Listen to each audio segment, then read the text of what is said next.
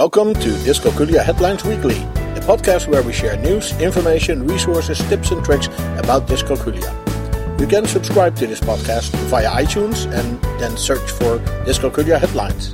You can also find us on the web at dyscalculiaheadlines.com and then click on the podcast page.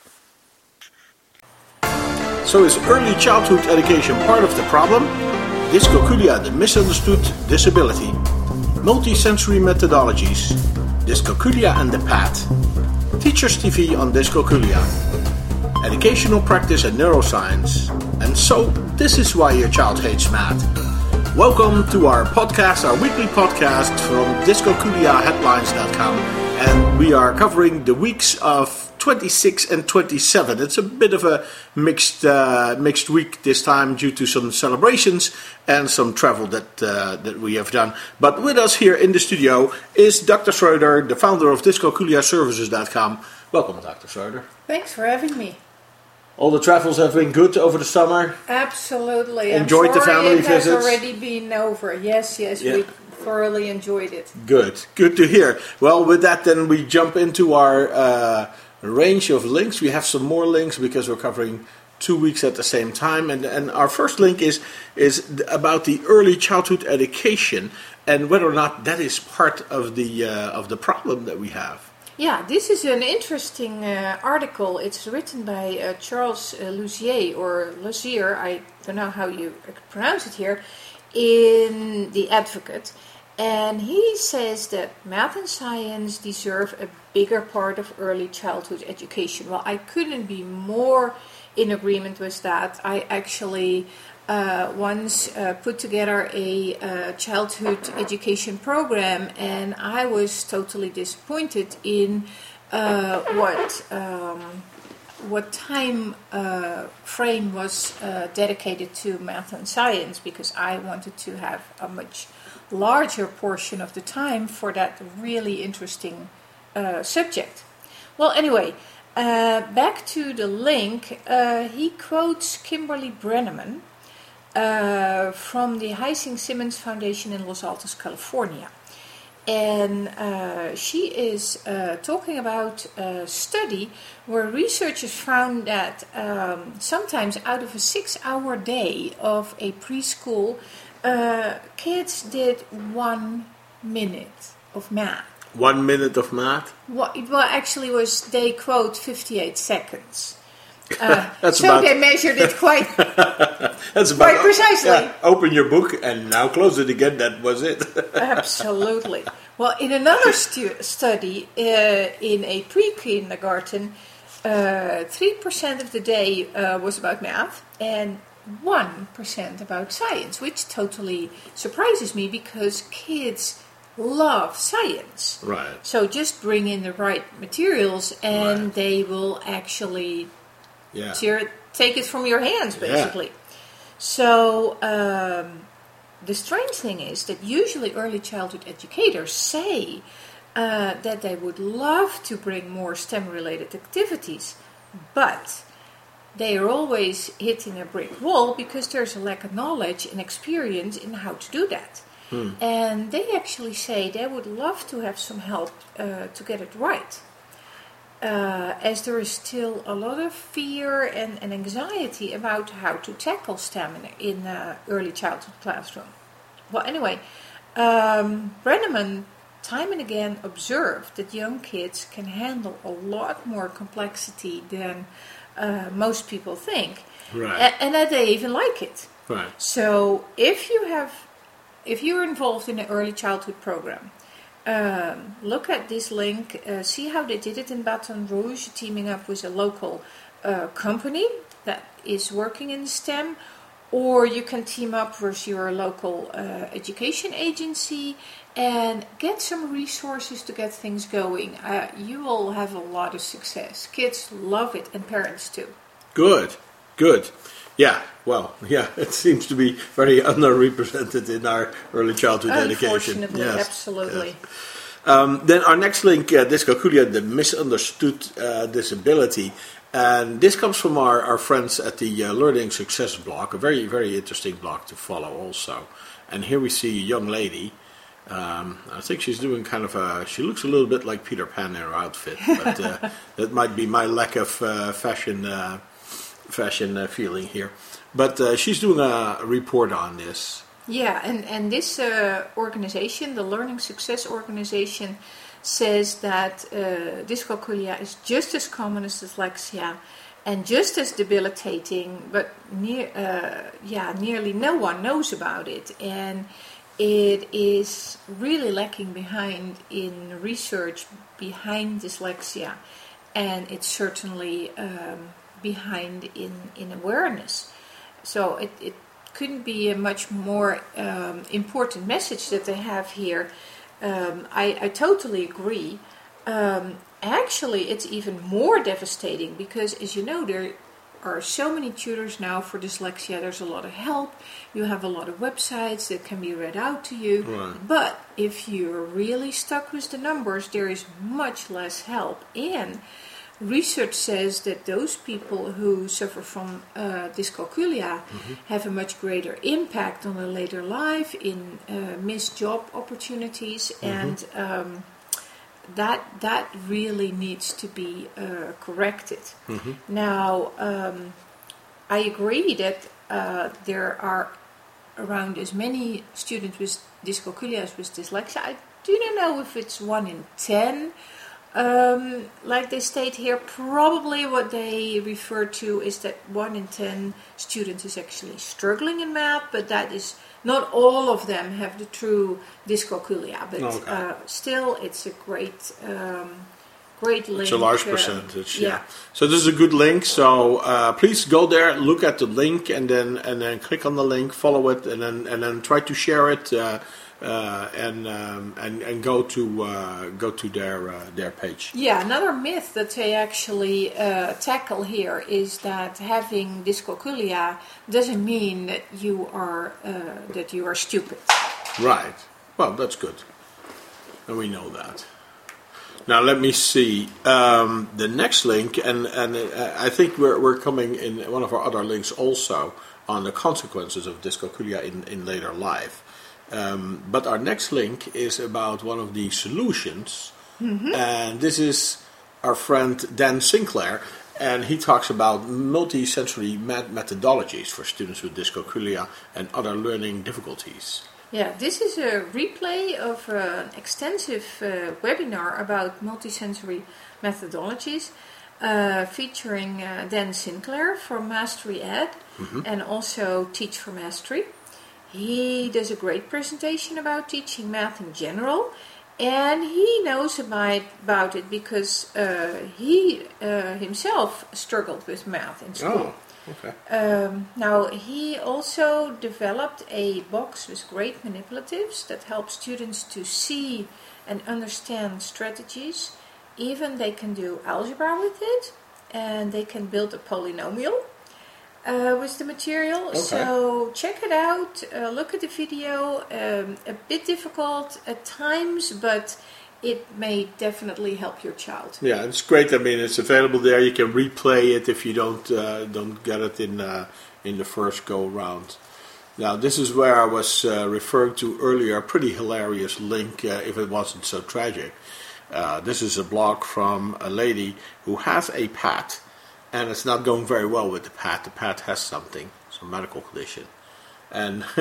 How does dyscalculia come around the corner here, Yes, Dr. Schroeder? the, the, the poor pet here. Actually, she takes uh, her pet to the vet, and he has given her a uh, prescription uh, medication for her pet. Now, uh, the lady has not only dyslexia but also dyscalculia, and unfortunately, she was not able to work out the uh, the doses.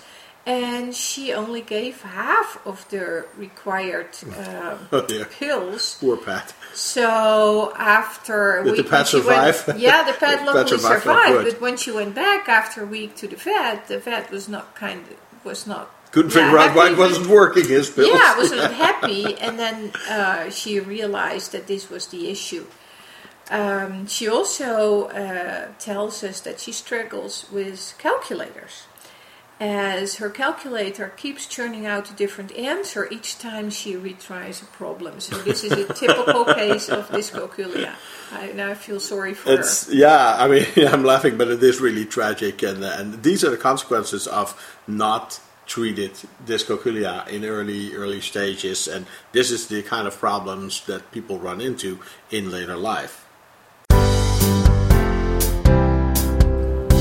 Talking to Dr. Schroeder, the founder of dyscalculiaservices.com, and we're looking at the links provided on our website, dyscalculiaheadlines.com. So our next link is one to Teachers TV, and this is James Emerson, and this is Teachers TV on dyscalculia, and and uh, let's see if we can uh, listen a little bit to what's going on here.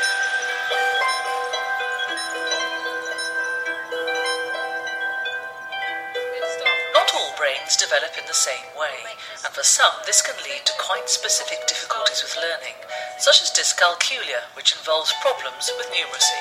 Could you count in twos for me and see how many twos we've got in the ta- on the table? How many groups of two? Toby is dyscalculic.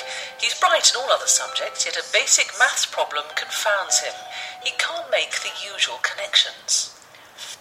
Well, and then it goes on uh, from there. Yes, now let me first say that Teacher TV is a treasure trove and all teachers need to know about it and use it much more. It's a free uh, resource and obviously it's available in your fingertips whenever you want to look at a video. Anyway, uh, this specific video uh, is by Jane Emerson, who has a great name in intervention in dyscalculia in London, UK, um, at Emerson House. She has also written several books and very clear little book about understanding dyscalculia that is uh, really re- uh, readable for for parents. Uh, a good start if you don't know uh, in depth what dyscalculia is. Um, and um, again, it is um, it's it's also mentioning the myth that many people believe that students with dyscalculia because they can't do math that they are not very bright that is definitely not the case and she mentions that as well so um, Good. take the three and a half almost four minutes and look at this video Yeah, it's an introduction in four minutes. There's no excuse for teachers not to know what dyscalculia is. On Teachers TV, watch this video and you should be informed. Now, the next link, that's uh, a, more complicated uh, piece of work here. It's uh, about educational practice and neuroscience. And what can we learn from this link? Yeah, this is uh, about the science of learning, an article from uh, from Brisbane in Australia, and they want to do a, um, a combination research between education and neuroscience. So they want to make a combination of those uh, areas, and they look at three objectives. First, uh, it should be of practical importance. Secondly, they like to build on uh, existing education and cognitive research, and um, they want to know uh, those uh, particular topics that do not work uh, based on behavioral experiments alone. So, we look at the activity of the brain before, during, and after the learning task. And we take into account here in this article uh, static and dynamic aspects of uh, brain physiology. So um, we're doing really cross-disciplinary research here. And they have uh, three things they look at, three um, objectives. First, they want to optimize, which means improve an intervention to maximize the results for the students. Then they like to generalize. So if there is an effective intervention in that's already working in one domain, You try to Could that be extend that in other areas. to- Okay. different domains. Right.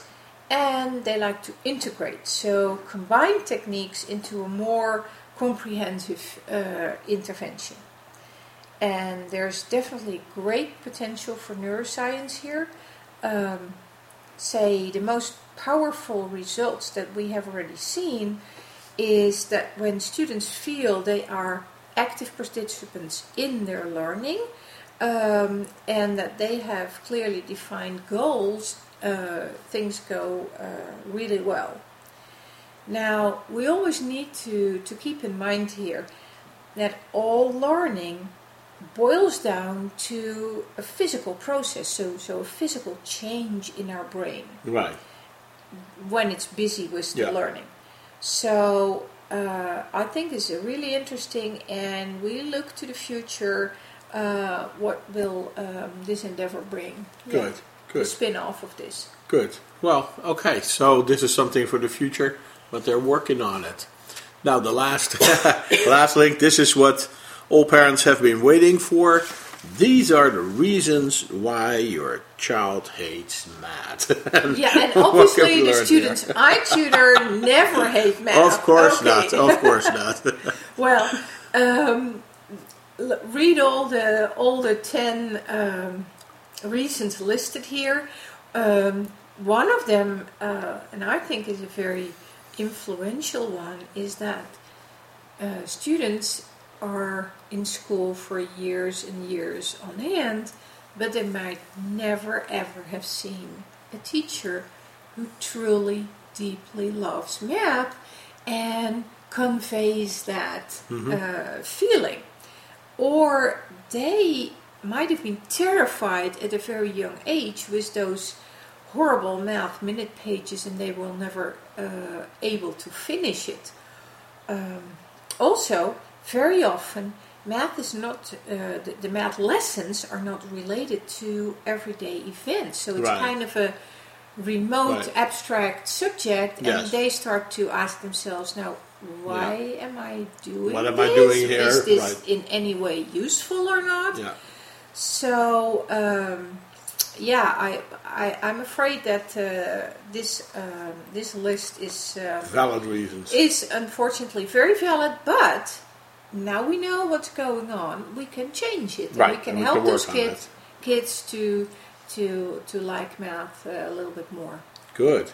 Well, thank you very much. Sorry that we had some more links this week. It took a little bit more time. We've been talking to Dr. Schroeder, the founder of DyscalculiaServices.com. You can follow her on Facebook, Twitter, and Pinterest. And you can check out her ebook on Amazon.com, and that is called It's called Dyscalculia: The Forgotten Learning Disability, and the author is Dr. Schroeder.